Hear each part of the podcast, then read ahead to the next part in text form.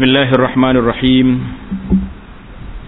الحمد لله رب العالمين والصلاة والسلام على رسول الأمين سيدنا ونبينا محمد بن عبد الله وعلى آله وصحبه ومن والاه أما بعد Pelajaran kita dalam kitab Penawar Bagi Hati. Penawar Bagi Hati ini sebuah kitab yang membincangkan tentang penyakit-penyakit, ubat-ubat dan bagaimana menjaga hati sanubari kita, kalbu manusia ini. Kita telah pun masuk perbincangan kita di dalam kitab yang ketiga yang membincangkan tentang perangai yang dipuji, akhlak yang mulia, tingkah laku yang terpuji yang mesti kita buat. Setelah kita tahu penyakit-penyakit yang dahulunya, yang zahirnya, yang batinnya. Perkara yang pertama yang perlu kita kena buat iaitulah taubat at-taubah bertaubat kepada Allah Subhanahu wa taala. Di mana dalam kitab kita menyatakan taubat itu sendiri kalau orang tu menangguhkan taubat dia dosa dua kali. Berdosa hak dia buat maksiat tu satu. Dosa menangguhkan taubat tu. Sekali lagi. Ha, ini dia panggil dosa bertindih. Kemudian di akhir perbincangan kita tu. Kita telah pun masuk kepada. Dosa kecil. Boleh jadi besar. Ha. Dengan beberapa sebab. Eh, tengok muka surat 66 akhir sekali. Ketahui olehmu bahawa dosa kecil itu jadi besar. Dengan beberapa sebab. Kita jangan ingat kecil-kecil tapi dia akan jadi besar. Yang pertama bahawa membilang, mengira kecil akan dia dan menghinakan akan dia. Kita anggap ni kecil ah, ni simple. Benda tak ada masalah apa-apa ni. Ha, jadi kalau kita rasa benda tu kecil sedangkan dia dosa. Kan dalam huraian kita dalam kitabul kabair, kitab tentang dosa besar, ulama mengatakan kamu jangan tengok kepada dosa tu kecil ke besar. Tapi kena kamu kena tengok siapakah yang kamu engkar perintahnya itu. Ha, itu mah. Kita kena tengok siapakah yang kita derhaka. Yang kita langgar peraturannya. Yang kita buat maksiat pada dia. Ha, maka barulah kita rasa tak ada dosa kecil. Besar semua dosa. Kalau kita tahu kita derhaka kepada siapa? Allah subhanahu wa ta'ala. Allah azza wa jalla yang kita derhaka. Tuhan yang maha penyayang. Yang maha bijaksana. Yang maha kasih sayang. Tiba-tiba kita langgar perintah dia. Berat tak berat? Berat. Maka pada waktu itu barulah kita akan terasa. Yang kedua kita rasa kecil dan kita tidak duka cita dengan sebab melakukannya bahkan kita gembira pula happy pula ah, tak ada jadi masalah dosa kecil je tu ah, main-main pula dengan dosa yang kedua suka cita ia dengan dia suka Duka cita tak ada sama sekali. Suka pun ada. Dan bermegah-megah ia dengan dia. Duk tunjuk orang pakaian-pakaian ni. Orang laki-laki pakai emas. Ini bukan dosa kecil lah. Tapi nak ceritanya, di kita hari ni tidak nampak benda tu salah. Yang ketiga, bahawa bermudah-mudah ia dengan apa yang Allah Ta'ala tutup atasnya. Tuhan tudung dosa dia. Tiba-tiba dia pergi bongkar, pergi buka pula. Hmm. Yang keempat, bahawa mengerjakan ia akan dia dengan terang-terang dan menzahirkan akan dia. Allahu Akbar. Kita pergi buat yang terang. Orang lain sembunyi dosa, dia buat maksiat cara mungkar, cara terang-terangan. Hari ini banyak sekali manusia tidak takut pada Allah. Dia berani buat maksiat secara berdepan. Ataupun maksiat tu tersembunyi. Tapi dia tayang balik kepada orang. Ah, tunjuk balik kepada orang. Ini aku buat. Tayang gambar dia ke cerita kepada orang ke tulis dalam sak khabar itu semua orang-orang yang mempermudahkan dosa dia menzahirkan dosa dia jadi kita sudah baca hadis kullu ummati mu'afa ilal mujahirin nabi kata umat aku dalam keadaan baik kecuali orang-orang yang menzahirkan maksiat dia mungkar dia maka orang ini berat yang kelima bahawa keluar dosa itu daripada orang yang alim ah ha, ini hak penyakit Dosa ini dibuat oleh orang yang tahu agama. Hmm. Dia tahu halal. Dia tahu haram. Dia tahu benda ni mungkar. Dia tahu benda ni maksiat. Tapi dia pergi buat. Maka pada waktu itu, orang-orang yang tak pandai agama akan ikut apa yang dia buat. Maka orang ini walaupun dia buat dosa kecil, tapi dikira besar, Kerana dia menjadi model, menjadi ikutan kepada orang ramai. Ha, jadi kena berhati-hatilah wahai para ustaz, para ustazah. Orang tengok hari ni, Allahu Akbar. Siapa jangok tu? Comel tu. Pipi merah tu. Keni lutut tu. Kenapa keni lutut? Atas keni tu warna putih kan macam lutut. Lutut yang makan buah getah atau pokok. Kau tak kenal? Ha, merah sini, main sini, merah sana sini. Oh, tamu-tamu keluar dalam TV pula. Ustazah keluar dalam TV dengan merah. Habis orang ikut. Merah habis. Lepas bini tu email apa serabut. Nak beli juga alat merah ni. Ha. Jadi jadi ikutan orang. Ataupun dia pakai baju yang terlalu terlalu apa ni berhias. Bertabarrush. Maka menyebabkan orang ikut. Ataupun kita ni orang pandai agama. Ustaz. Pak Imam. Bila kita berjalan dengan keluarga kita. Nampak anak-anak itu tidak ada langsung beragama. Tidak ada tanda dia ni orang beragama. Dengan pakaian anak-anak perempuan, pakaian ketaknya, pakai baju t-shirtnya, bungkus aurat dia panggil bungkus aurat, bukan tutup aurat. Kalau tutup aurat dia pakai baju lega. Ini dia bungkus, tahu bungkus. Macam buah nangka tu. Kalau kita bau nangka tu dah ketak. Nah, sama juga pakai baju ketak. Ha. Apa lagi? Ha, pasal lagu, nyanyi-nyanyi. Allahu akbar. Bila buat majlis rumah dia bercampur gaul laki-laki perempuan apa lagi tu bawa lagi benda-benda mungkar ha, maka ini syekh ni kata ini termasuk dalam perkara dosa kecil akan jadi besar dengan sebab apa dengan sebab orang itu orang yang melakukannya itu orang ahli ilmu yang menjadi ikutan masyarakat ha, ini berat kita orang ahli ilmu ni kena hati-hati berhati-hati bersopan santun beramal dengan ilmu kita Orang akan ikut mesti dah. Bila ada majlis apa-apa. Dia tengok ustaz ada kat situ. Majlis ni nampak agak tak baik lah. Tapi bila tengok ustaz ada kat situ. Sengih hantar petah sekali pula. Orang apa kata tak apa. Syekh ada. Ha. Syekh ada punah syekh. Ha, ni masalah dia ni. Sebab apa? Berdasar kepada Nabi kita sallallahu alaihi wasallam bersabda, "Man sanna fil islami sunnatan sayyi'atan kana alaihi wizruha wa wizru man amila biha min ba'dihi min ghairi an yanqusa min awzarihim syai. Hadis ini hadis riwayat Muslim, sesiapa yang melakukan sanna buat satu ajaran, buat satu perjalanan, satu ikutan yang tidak baik dalam Islam. Kita buat orang ikut. Orang tanya dia, "Kenapa buat?" Eh, ustaz buat. Saya ikut dia. Ah, tu dia. Nasyayat adalah dosanya dan dosa mereka yang mengejarkan akan dia. Kemudian daripadanya. Kemudian daripada, daripada menit, kamu, orang buat lepas dia tidak ada. Ataupun dia ada sekali, orang ikut dia. Dengan ketiadaan kurang daripada segala dosa mereka itu suatu. Tak kurang sikit pun. Dosa dia itu seratus, dosa ustaz pun boleh sekali juga. Sebab orang ikut dia. La ilaha illallah. Dan dikendaki dengan berjalan itu menyeru ia dengan perbuatan. Atau dengan perkataan. Atau menolong ia atasnya. Ikutlah. Siapa dia penganjur ni? Ah, Pak Imam ada sekali tak apa, tak ada masalah. Eh, Pak Imam buat juga. Ah, jadi orang akan ikut. Dan firman Allah Taala, "Wa naktubu ma qaddamu wa atharahum." Ah. Menulis oleh kami akan apa yang kamu dahulukan, apa yang mendahulukan oleh mereka itu daripada segala amal kebaikan dan kejahatan dan segala kesan-kesan peninggalan mereka. Ah, jadi itu dipanggil kita kena ingat lima perkara. Dosa kecil boleh jadi besar. Dengan sebab ni. Bukan semua berhimpun semua satu salah satu daripadanya pun sudah dikira. Baiklah. Kata syekh tetakala adalah yang membangkitkan atas taubat itu nak suruh orang bertaubat itu apa sebabnya?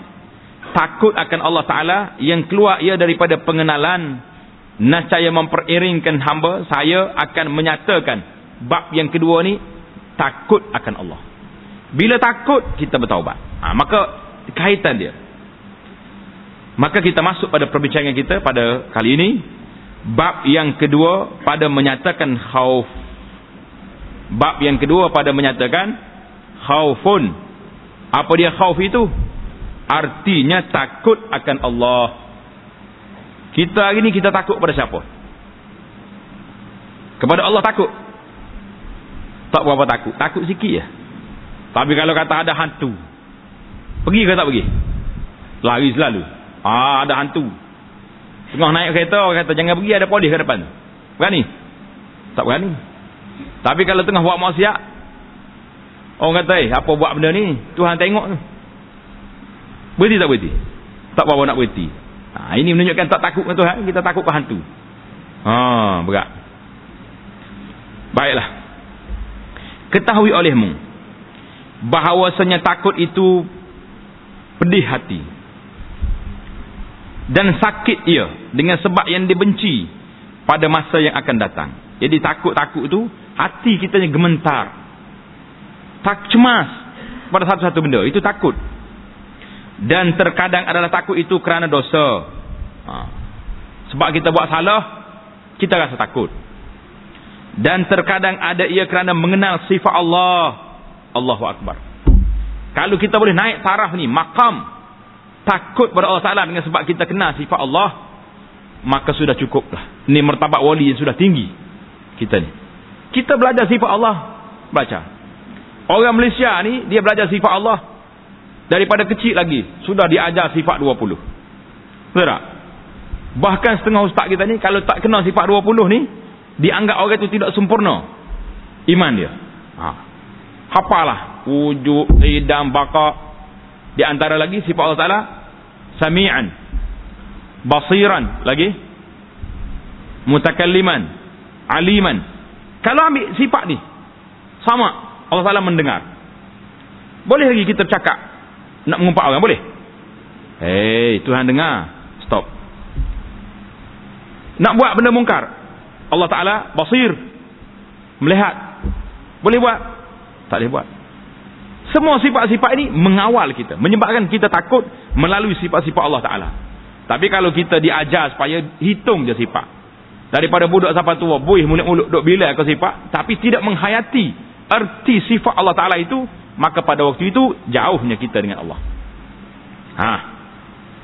Dan yang kedua, ini lebih sempurna daripada yang pertama. Maknanya kenal Allah Taala melalui sifat-sifatnya yang maha sempurna itu lebih mendalam daripada kita takut dengan sebab kita ada dosa. Sebab apa? Orang yang ada dosa ni orang seperti kita. Tapi kalau orang sudah warak, sudah bertaraf wali, sudah uh, sudah apa ni mempunyai makam yang tinggi, para alim ulama yang takut pada Allah Taala, dia tak ada dosa dah. Tapi dia takut juga pada Allah Taala dengan sebab apa? Dengan sebab dia mengenal sifat Allah Taala yang maha sempurna itu. Ha, ini maha ni. Kerana bahawasanya orang yang mengenal akan Allah Taala tak dapat tiada mesti takut ia akan dia. Sebab apa kita takut ke polis? Sebab apa? Sebab kita tahu dia ada surat saman. Betul tak? Dia ada gari boleh tangkap. Ha, takutlah orang. Kalau dia tak ada surat, dia duduk situ. Tak ada apa-apa.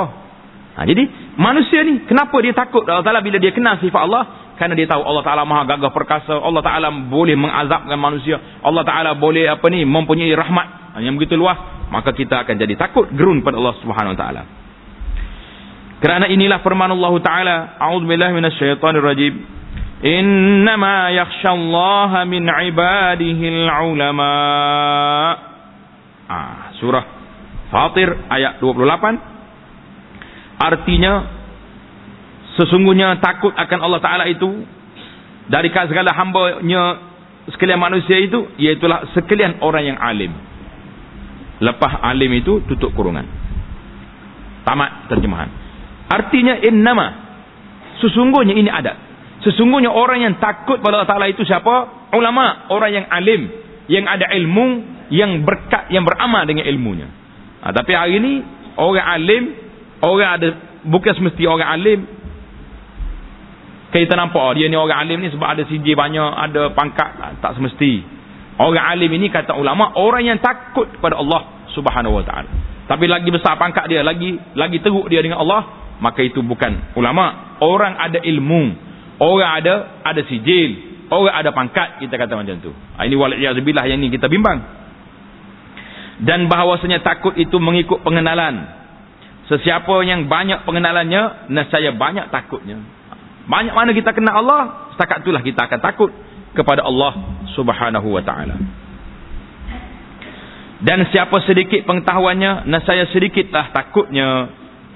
Kerana inilah sabda Nabi sallallahu alaihi wasallam, ana akhwafukum lillahi taala. Itu lafaz yang ditulis dalam kitab ni. Tetapi dalam dalam Al-Bukhari dalam hadis Bukhari Nabi sallallahu alaihi wasallam kata, "Wallahi inni la akhsyakum lillah wa atqakum lah." Inni wallahi la akhsyakum billah wa atqakum lahu. Ha bahawasanya demi Allah aku ni orang yang paling takut pada Allah Taala dan orang yang paling bertakwa pada Allah. Ha, jadi dia kata apa sini? Aku lebih takut akan Allah Taala daripada kamu. Ha, jadi ceritanya panjang. Bila tiga orang pemuda mari jumpa dengan isteri Nabi. Tiga orang pemuda ni semangat. Dia mari jumpa isteri Rasulullah sallallahu alaihi wasallam. Dia tanya, "Ya Ummul Mukminin, boleh tak cerita kepada kami?" Bagaimana dengan Rasulullah sallallahu alaihi wasallam? Bila dia dengar cerita Nabi kita salat, Nabi kita puasa, Nabi kita berzikir, Nabi kita ni, maka salah seorang daripada tiga orang ni kata apa? Eh, dia kata ya. Rasulullah ni diampunkan segala dosa dia. Tak ada dosa dia. Kuat lagi dia beribadat. Fa amma amma ana fa inni usalli laila abada. Saya tak akan tidur, aku nak sembahyang malam-malam. Yang kedua pula kata, Anak asumud dahr. Aku nak puasa sepanjang masa. Tak nak buka-buka. Tiap-tiap hari puasa. Yang seorang lain kata, anak a'tazilun nisa fala atazawwaju abada. Saya nak jauhkan diri daripada perempuan, saya tak nak kahwin siapa-siapa bila-bila. Ha, nampak? Hulu tak hulu tiga orang ni? Terlalu sangat. Siapa tak nak kahwin, siapa tak nak tidur, siapa tak, tak nak makan. Maka Nabi sallallahu alaihi wasallam bila dia dengar, Nabi kata antumul ladzina qultum wa kaza wa kaza. Hei, kamu yang kata sekian-sekian. Ama wallahi inni akhsyak la akhsyakum lillah wa atqakum lah. Mu demi Allah kata Nabi. Aku ni orang yang paling takut pada Allah Taala. Orang yang paling bertakwa kepada Allah Taala. Aku puasa, aku berbuka.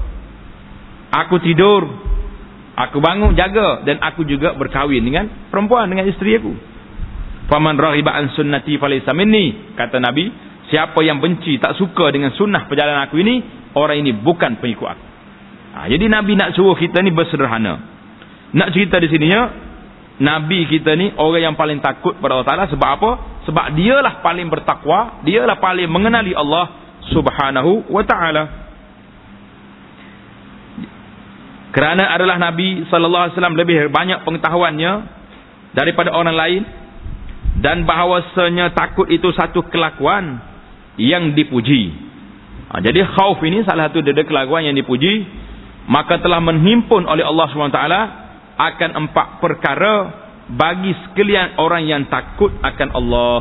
Ha, tanda kat tepi ini, kelebihan takut kepada Allah Taala ada berapa? Empat perkara. Kelebihan orang takut kepada Allah Taala yang pertama petunjuk. Siapa dia takut pada Allah Ta'ala? Allah Ta'ala akan beri petunjuk pimpinan pada dia. Satu. Yang kedua, rahmah. Allah Ta'ala beri rahmat pada dia. Yang ketiga, pengetahuan. Allah Ta'ala akan bagi ilmu yang berkat, yang bermanfaat. Yang keempat, reda daripadanya oleh Allah. Mana dalilnya? Firman Allah Ta'ala, Hudan wa rahmat hudan wa rahmatul lilladzina hum li rabbihim yarhabun. Ha, tengok nombor satu, suratul A'raf ayat 158. Artinya petunjuk dan rahmat bagi sekalian mereka yang takut akan Tuhan mereka itu. Ha, jadi Allah Taala akan beri rahmat, beri petunjuk dia kepada siapa? Kepada orang yang takut mereka itu akan Tuhan. Selepas mereka itu tutup kurungan. Tamat terjemahan ayat. Dan firman Allah Taala lagi yang kita baca dah tadi, "Innama yakhsyallaha min ibadihil ulama." Waktu baca ayat ni ingat betul-betul. Baris ha innama yakhsyallah ha. Mesti baca baris atas. Kalau baca baris bawah berat kita. Min ibadihi al ulama'u. Baris depan. Jangan tukar.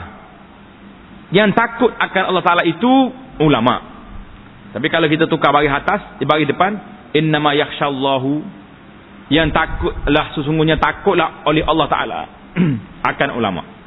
Siapa takut? Tuhan takut kat ulama. Ha, ini punah baca lagu ni. di antara bacaan lahan yang haram. Mana kesalahan-kesalahan yang boleh bawa pada dosa. Kerana dia boleh mengubah makna yang terlalu jauh. Yang telah terdahulu itu telah kita baca huraiannya dan firman Allah Taala lagi radhiyallahu anhum wa radu an. Dzalika liman khasyiya rabbah. Hmm, surah al-bayyinah ayat 8 artinya telah redha Allah taala daripada mereka itu dan redha mereka itu daripadanya siapa dia? Orang redha-redha ni. Yang demikian itu bagi mereka yang takut akan Tuhannya. Ah tutup urungan kat situ. Allah taala redha Allah Ta'ala suka, Allah Ta'ala beri hidayah, beri pimpinan, beri rahmat kepada siapa? Kepada orang yang takut pada Allah. Habislah kita. Itu kelebihan takut, empat perkara. Kita berpindah pula kepada bagaimana mencapai tadarjah khauf, takut. Ha. Mencapai, bagaimana nak mencapai darjat al-khauf.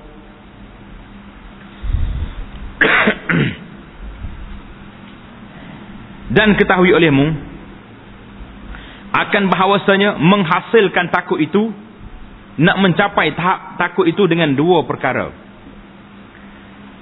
Pertama dengan pengetahuan dan pengenalan. Ha, jadi kita kena tahu dan kita kena kenal. Kenal siapa? kenal Allah. Maka mereka yang mengetahui akan kebesaran Allah Ta'ala dan akan terkayanya daripada segala makhluk apa mana terkayanya? Allah Ta'ala ni tidak berhajat pada makhluk. Dia buat kita. Dia suruh kita ibadat. Dia sediakan syurga untuk kita. Bukan untuk dia, untuk kita. Eh, ini panggil tidak berhajat. Dan akan bahawasanya menjadikan ia akan syurga. Dan api neraka. Dan akan penduduk bagi keduanya. Dan tiada mengetahui ia akan bahawasanya. Adakah ia penduduk syurga atau penduduk api neraka? Jadi bila kita tahu Tuhan buat dua benda. Satu dia buat syurga, satu dia buat neraka. Yang kitanya tak tahu kita ni nak duduk di mana. Syurga atau neraka wal iazubillah maka tak dapat tiada, maka tak dapat tiada tu bahasa sekarang dipanggil maka mesti. Ha. Dengan takut ia akan Allah Taala. Sebab apa? Sebab kita bimbang. Mungkin kita tidak dapat masuk syurga. Bila tak masuk syurga akan pergi ke neraka. Maka kita hari ini bila kita rasa takut, awal-awal lagi kita mencari sebab-sebab. Kita mencari jalan bagaimana nak menyelamatkan diri kita daripada bala bencana yang akan menimpa bagi orang-orang yang derhaka kepada Allah Subhanahu wa taala. Itu yang pertama. Dan yang kedua, ha, yang pertama nak capai takut dengan ilmu, dengan pengetahuan dan pengenalan. Cara yang kedua dengan memandang kepada sekalian mereka yang takut dan menilik akan kelakuan mereka itu dan mendengar akan perkhabaran mereka itu. Ha, ini dia panggil kepimpinan melalui tauladan. Kita tengok kedudukan orang-orang yang saleh. Orang-orang yang warak, orang-orang yang dekat dengan Allah Taala, apa dia cara hidup mereka? Maka kita tiru bandingannya seperti kanak-kanak tiada takut ia akan ular. Kanak-kanak ni kalau bagi ular dia, dia pergi pegang. Ya. Weh, dia kata apa ni? Lari dia hamba ular. Ular lari ke dia. Kerana tiada mengetahui akan bahawasanya ular itu boleh menyebabkan kebinasaan. Dia ada racun. Bersalahan bapa budak itu. Ayah budaknya takut kepada ular. Kenapa? Kerana mereka kenal dan mengetahui ia akan mudarat dengan sebab dipatuk oleh ular. Ha.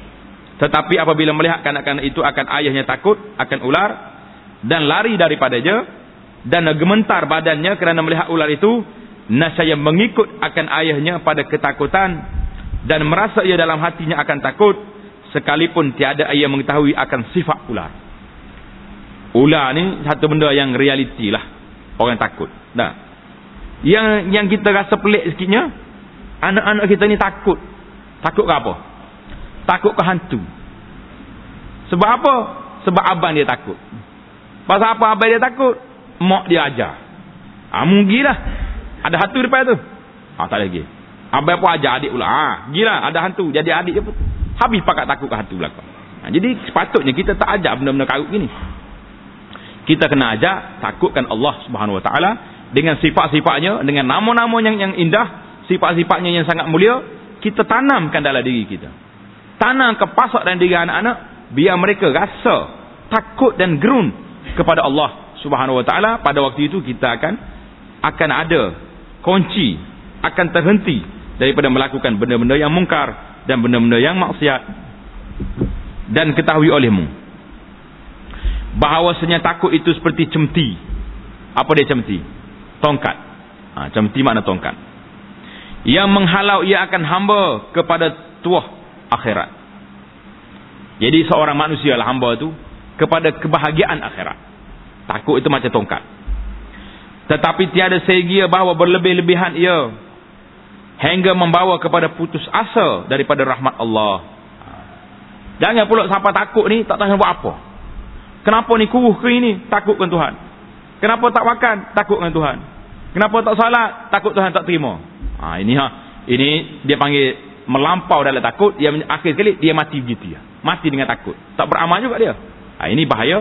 Dan dia putus harap daripada daripada putus asa daripada rahmat Allah Taala ini pun bahaya kerana yang demikian itu dicela bahkan apabila bersangatan takutnya hendaklah mencampur ia akan dia dengan harapan dengan harapan dengan raja akan rahmat Allah Taala harapan tu dengan makna raja tulis itu jadi bila kita takut kita kena pasang satu lagi sifat iaitulah mengharapkan rahmat Allah Taala jadi macam bila kita selesai buat ibadat, puasa sebulan. Pergi mengerjakan haji. Habis duit banyak. Penat lagi tubuh, berjalan melontar sampai 7 km jalan. Pergi balik melontar. Oh, ramah lagi. Letih. Sudah-sudah buat haji, kerana terlalu takut Allah Taala, kita anggap Tuhan yang tak terima pula kita. Ah, tak boleh. Akhirnya jadi was-was. Saya lepas haji ni terima satu pengaduan daripada seorang makcik. Hari-hari dia telefon, dia teriak. Dia kata, Ustaz, Tuhan terima ke haji saya pergi Mekah pun? Kata mana saya tahu, saya bukan ada file. Terima, tak terima. Bukan macam dia berjabat, in out punya file tu ada. Habis, macam mana saya nak buat? Kamu raja mengharapkan rahmat Allah Ta'ala. Kita dah buat yang terbaik yang kita boleh buat. Kita tidak ada pelanggaran yang kita buat. Maka kita serah pada Allah Ta'ala, kita harap Allah Ta'ala terima. Doa banyak-banyak. Ya Rabbi, Rabbana taqabbal minna. Innaka anta sami. Kalau tidak, rusak ni. Dia lari daripada tajuk orang yang akan binasa. Dan segianya bahawa lebih kuat takut daripada daripada harap selama ada ia mengerjakan dosa. Nah, kalau orang banyak maksiat, dia kena letak ketakutan Allah Taala lebih daripada harapan. Satu. Adapun orang yang taat yang tidak melakukan maksiat, maka sepatutnya sayugianya sama banyak. Oleh takutnya dan harapnya. Khauf dengan rajak ni kalau orang biasa ni biasa sama banyak. Kita takut maka kita buat ibadat. Lepas buat ibadat kita mengharapkan rahmat Allah Ta'ala. Itu yang panggil khauf dengan rajak sama-sama. Seperti Sayyidina Umar Ibn Al-Khattab radhiyallahu ta'ala nu berkata ia jika diseru ada orang yang membuat seruan hendaklah masuk syurga sekalian makhluk kecuali seorang laki-laki kata Umar Nasai aku takut bahawa adalah aku orang laki-laki itu. Allahu Akbar. Umar letak kebimbangan dalam diri dia. Siapa Umar? Nabi kata Umar ni kalau dia berjalan sebelah kanan, syaitan lagi sebelah kiri. Tapi dia masih lagi letak perasaan takut pada Allah Ta'ala. Eh, aku bimbang. Kalau seorang dari malaikat kata seorang yang tak boleh masuk syurga orang ni. Akulah orang tu. Ha, kalau kita ni tak, badi nak tunjuk orang. Ha, kalau ada orang kata, semua dalam masjid ini masuk syurga belaka. Kecuali seorang. Habis dia tunjuk. Amu-amu. Dia tak ngakulah dia. Ha, ha, tunjuk orang lalu. Ha, tapi kalau kata orang dalam masjid ini, ada seorang yang paling kuat sekali, yang paling kosong. Eh, mesti dah dia bangga. Saya. Tak? Ha, ini sikap kita. Orang yang warak, orang yang yang salih, dia takut.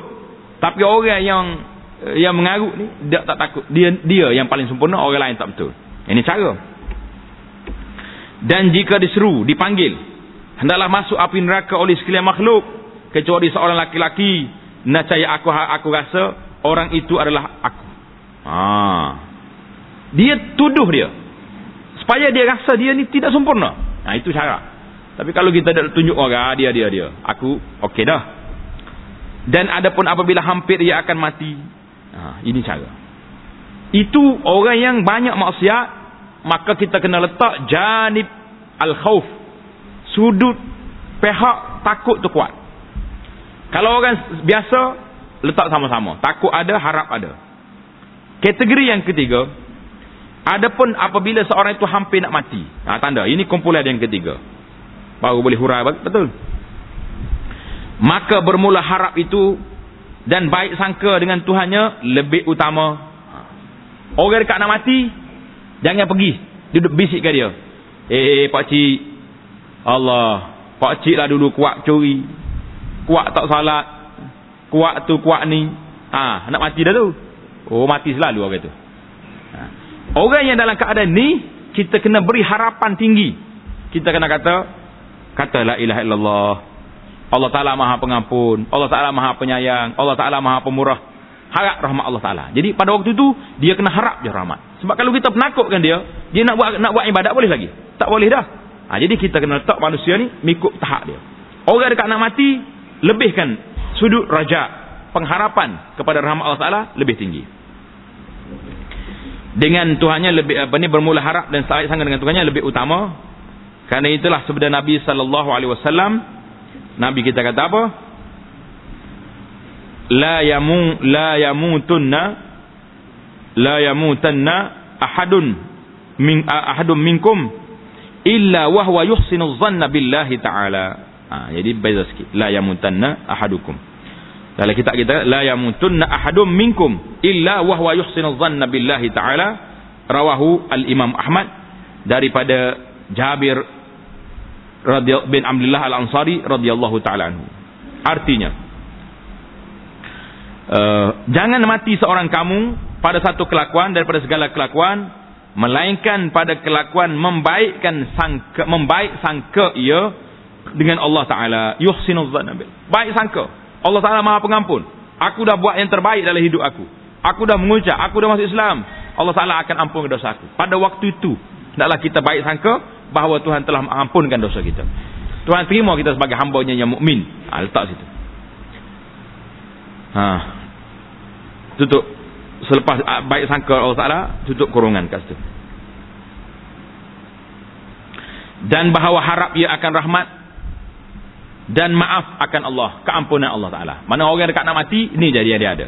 Mengharapkan rahmat, mengharapkan kemaafan, keampunan Allah kerana pada ketika hampir mati itu tiada faedah dengan takut. Ha, dia panggil orang ni dekat nak mati kalau dia takut pun kalau dia taubat pun sudah tidak diterima lagi. Pintu taubat dia sudah tertutup dengan sebab waktu itu bukan waktu lagi bertaubat. Dan bahawasanya harap ataupun rajak itu menyalahi ia berbeza dia dengan cita-cita. Ha, tanda ni. Beza di antara harap dengan cita-cita. Harap dengan mana raja. Dengan cita-cita. Angan-angan. Dengan bahawasanya. Harap itu bergantung hati. Dengan. Gemari. Dengan kehendak. Gemari maknanya. Dengan perasaan suka. Raja. Mana kita hati kita bergantung dengan kita suka pada benda itu. Pada hasilnya yang akan datang. Pada masa yang akan datang. Serta berusaha ia pada sebab bagi hasilnya. Harapan. Orang ni ada harapan cita-cita. Dengan dia akan dapat kesan daripada duka cita daripada cita-cita itu. Itu dimaksud dan dia buat kerja. Ha. seperti mereka yang menajak ia akan sawah. Dan menanam ia padanya akan padi maka harap ia akan mendapat padi pada ketika waktu mengetam. Betul tak? Waktu menuai. Orang tanam padi, harapannya dia akan dapat menuai padi. Dan bahawasanya cita-cita itu, angan-angan itu, bergantung hati dengan yang tersebut, dengan tiada berusaha untuk menghasilkannya, yang perkara yang disukai, yang digemari itu. seperti mereka yang mencita-cita ia akan mendapat padi dengan tiada menanam padi. Ah. Ah dia kata ni kebun sawah saya luah ni. Dia tak tanis pokok padi. Boleh boleh padi? Tak boleh padi. Ha. Atau mencita-cita ia akan mendapat anak dengan tiada berkahwin. La ilaha illallah. Dia tak tak mau kahwin. Tapi dia kata insya-Allah saya tak lama lagi dapat anak. Ha. Anak berapa? Eh? Anak angkat. Anak angkat boleh. Ha. Ini perbandingan. Sama juga dengan orang yang nak sangat rahmat Allah Taala tapi tak pernah buat ibadat. Aku ni serah Tuhan lah. Serah macam mana? Allah Taala kan Maha Pengampun, Maha Penyayang. Aku tak semaya pun, dah dia nak ampun aku, jadilah. Ha, ini dia panggil seperti orang yang beragak tak menanam padi. Nak makan nasi, tak masak nasi. Tunggu ya berah mari Sapa dekat mulut dia, ah buka mulut. Berah tu jujuk masuk dalam mulut. Ada gitu. Ah, ini dia. Kerana perbezaan yang tersebut, firman Allah Taala, "Innal ladzina amanu wal ladzina hajaru wajahadu fi sabilillah. Ulaika yarjuna rahmatallah. Wallahu ghafurur rahim." Surah Al-Baqarah ayat 218 artinya bahawasanya mereka yang beriman dan mereka yang berhijrah berpindah dari negeri kufur kepada negeri iman. Kalau zaman tu berpindah dari Mekah ke Madinah. Dan bersungguh-sungguh mereka itu pada meninggikan agama Allah berjihad untuk meninggi-meninggikan menegakkan agama Allah Ta'ala. Bermula mereka itu harap yarjuna mengharapkan rahmat Allah taala. Dan Allah taala amat pengampun lagi amat kasih sayang. Ah ini dia menunjukkan bahawa orang yang beriman berhijrah berjihad inilah orang yang harap. Tapi kalau hijrah pun tidak berjihad pun tidak buat amal yang tidak banyak duk mengarap saja bukan harapan itu angan-angan nama dia. Ya tutup. Uh, lepas kena kasih sayang tutup kurungan. Setakat itu terjemahan ayat dan bahawasanya. Faedah bagi harap itu bagi rajak itu faedah bagi harap itu gemar. Apa makna gemar? Suka. Menuntut ia akan yang diharapkannya. Orang yang harap satu benda dia akan cari jalan nak sampai pada cita-cita harapan dia. Betul tak? Kita cita-cita nak menjadi orang pandai. Kita akan buat belajar bersungguh-sungguh siang dan malam. Supaya kita jadi orang pandai. Dan faedah bagi takut itu bagi oh, takut orang yang takut kepada Allah Taala faedah dia apa? Dia akan lari daripada yang ditakutkan itu. Kita takut ke neraka kita akan lari daripada sebab-sebab yang boleh bawa kita ke neraka walaiyadzubillah dan barang siapa harap ia akan sesuatu nascaya menuntut ia akan dia. Dan sesiapa takut akan sesuatu nascaya lari ia daripadanya betul tak? Memang kita akan lari. Ha. dan sekurang-kurangnya pangkat takut itu barang yang menyebabkan ia akan meninggalkan dosa dan akan berpaling ia daripada dunia. Ini okey dah ni. Di zaman kita hari ni macam mana tahu kita takut Allah Ta'ala? Nak suruh menggeletar nak suruh apa ni kuruh kuning rupa dah Cukuplah. Kalau kita boleh meninggalkan daripada melakukan dosa dan maksiat. Kekal beribadat Allah Taala, melakukan salat lima waktu berjamaah. Duduk dalam majlis ilmu, majlis zikir, bantu orang, tinggal maksiat. Maksiat kecil ke besar ke, tinggal belaka. Maka orang ini pun sudah dikira orang sudah mencapai tahap takut pada Allah Subhanahu taala. Dan siapa yang tidak menyebabkan akan demikian itu? Allahu akbar. Kita takut tapi tak ada apa-apa kesan. Maka ia perkhabaran hati. Khawatir.